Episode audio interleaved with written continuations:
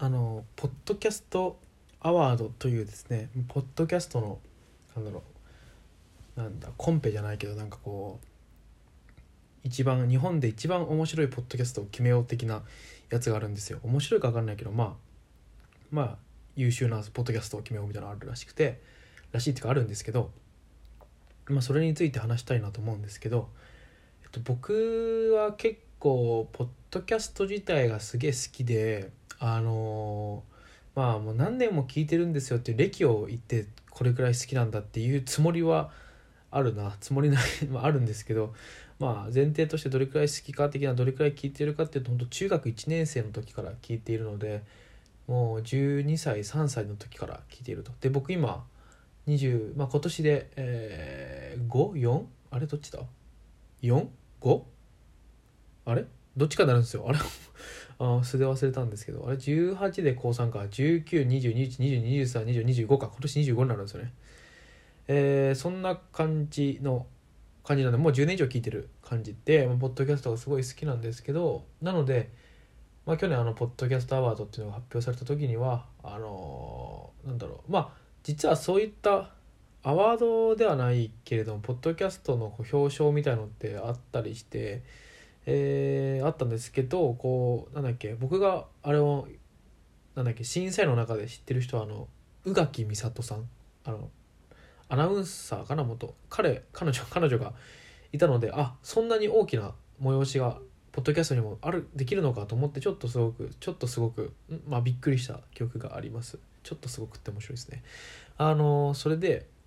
えっとまあさあのあれなんですよね、まあ、それをきっかけにポッドキャストについて話したいなと思っただけであの今年も2020年あちなみにその宇垣さんが出たのが2019年なんですけど2020年今年もなんか開催されると。あ今年2021年か。開催されると。でまあそれについて僕あんま思うことはないというかあのー、結論というか何を話したいかのなんか終着点になってしまうんですけどあの僕は今のポッドキャストのポッドキャスト界というか、ポッドキャスト界か。があんまりもう興味がなくなってしまっていて、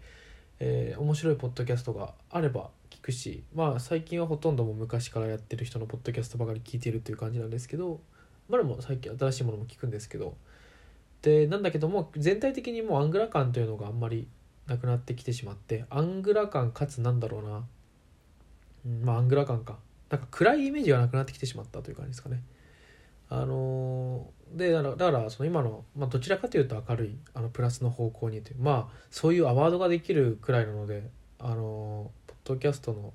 商売的にやってる人たちが、ね、明るいコンテンツとしてやっていきたいのかなっていうのもあると思うんですけどなのでねあんまり興味がないんですけどあのポッドキャストが好きなんだよと話をしようと思いますと何の話だったんですかね。えっ、ー、と、まあ、アングラ感があったねすごい昔のポッドキャスト、まあ、僕のイメージだと大体え、2008年くらいから89年くらいからまあ2013-4かなみたいな。そこら辺までがねすごい良くて。3くらいかな。4, 4まで良かったかな。なんかその辺かな。で何が良かったのかなと思うとなんか漠然とした話になってしまうんですけど先ほどから言ってる通り暗かったんですよね。だやってる人が基本的になんか暗くて。でやっててかつ人気のあるポッドキャストが結構暗いポッドキャストが多かったんですよね。だから番組はねパーソナリティの人すごい明るく喋ってるんだけどなんか全然そのうだつの上がらないフリーターとかあとはすごい明るいんだけどなんか明るく喋ってる内容がすごいゲームの内容とかアニメ漫画映画。でそれがなんかなんだろうな割とマジでコアなとこまで話してるみたいな人とかがいてすごくあのアングラなそこでしか活躍できないだろうなって人がたくさんいて面白かったのを覚えてますね。だからまあ現実でもうまくいってる方のポッドキャストっていうのもあったし僕も聞いてました、うん、で好きなのもありました。けども、まあ、どっちかっていうとなんかこう鬱憤が溜まった人がこう吐き出してる感じ。でなんかニコニコ動画に行くほどなんかもう子供じゃないしで YouTuber っていうのもなんかまだなんかその時出てきてなかったしからあんまりいなかったからなんかこう動画で顔さらすのもなっていうなんかこう中途半端な人人たちみたいなのがポッドキャストでやってたみたいなね。いい意味で中途半端っていうかすごく僕は好きでしたね。で、まあ、当時のね結構素人系のポッドキャストで、まあ、面白いなと思ってたのは割となんだろう分別なく聞いていたのがあのなく面白いなと思うことが多かったのがいわゆるボイスブログ的なもの。えっ、ー、とボイスブログケロログというサイトがですねいつまであったんだろう。2013年ぐらいもあったのかな？分かんないけど。あのポッドキャストをあの、配信するなんだろうホームというかところで一番まあ僕がやってた時はシーサーブログが多分まだ出てなかったんじゃないかな始めた頃は。出てたのかな？あんまりシーサーブログが主流じゃない時にケロログってのがあってそのケロログで配信してたのが割となんだろうながっつり編集してラジオみたいにするとかあとはトーク内容を持ってきてあの2人で掛け合いをするとかっていうよりは1人であの今日あったこととかっていうのを話すだけのブログとかが割と多かったんですよ。でその時に結構あのブームとまだいかないんだろうけどまあケロログってので配信しやすいんだなと MP3 取ってアップすればできるんだなって分かった人たちが割とその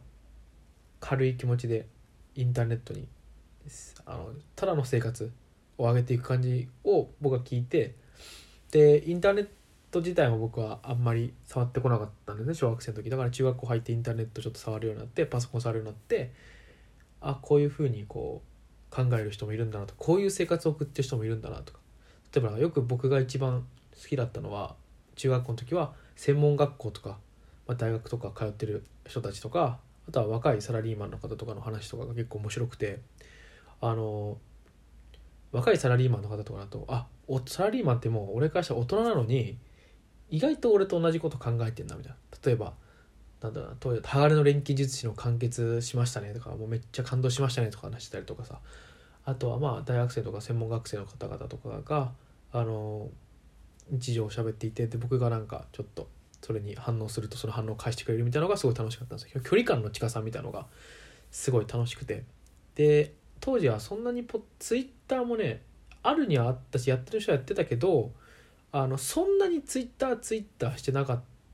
たと思う。うん、でえっ、とまあ20091010 2010年11年ぐらいになってくるとねさすがにツイッターがあのツイッターでつぶやかれたあのハッシュタグなどを番組で拾うみたいなことやってる方もいらっしゃったんですけどまあ基本的には結構メールとかでやり取りをしてたりして本当距離感が近くてかつそのこのリスナーさんとこの、えーと、発信者がすげえ仲いいとかっていうのがあんまないんですよね。ツイッターとかでやり取りもしなかったりするんで、ね、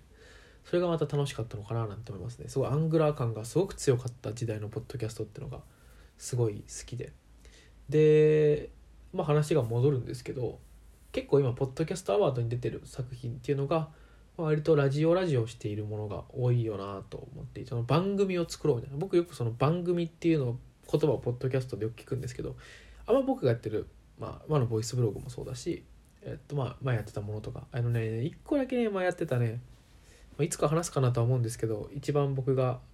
聞いていただけたポッドキャストではちょっと番組っぽくはしたんですけどそれが基本的にそういうあのあくまでブログというか人2人以上でも話すだけっていうふうにしてるんですけどだからそういうものがあんまりなくてあのなんだろうな個人的にはあのちょっと残念とまでいかないけれどもうちょっとそういうのが流行ってくれたらいいなというふうに思いますね。なんかもう僕もあの僕もというか当たり前のことなんですけど僕が欲しているものではないからダメだっていうのはもうおかしな話じゃないですか。だからまあ今そういうのが主流なんだろうなみたいな。まさに邦楽ロックとかでもそのミッシェルガー・エレファントみたいのがいた時代もあればナンバーガールとか、えブランキーがいた時代もあるけど今はねなんかちょっといわゆる下北系みたいのが流行っている。なんだっけあのマイヘアイズバッドみたいなのが流行ってってるわけじゃないですか。だからなんかそれは僕の趣味ではないけどまあそうなそういうもんなんだなというふうに思っているみたいな感じですかね。まあだからどっちかというと結構今でもね新しいボイスブログ的な人のを見つけると結構聞いてるんですよね。あんまりツイッターでそれについてポストすることはないんですけど結構聞いていてなんか誰も興味ないと思いますけど最近あの転職しましてとかって話してるのを聞いてあの僕は面白いなと思って聞いてるっていう。あなるほど。そういうこうこうこういうあのことがあるとあのこういうことがあって転職したのかとかあこの人はそういうふうに物事を考えるのか確かにその考えもあるなと結構ね一人喋りは割とね好きなんですね聞くの。だからあの、まあ、今後面白い作品がにポッドキャストに会えたらいいなと思いますね。最近言うて新しくこ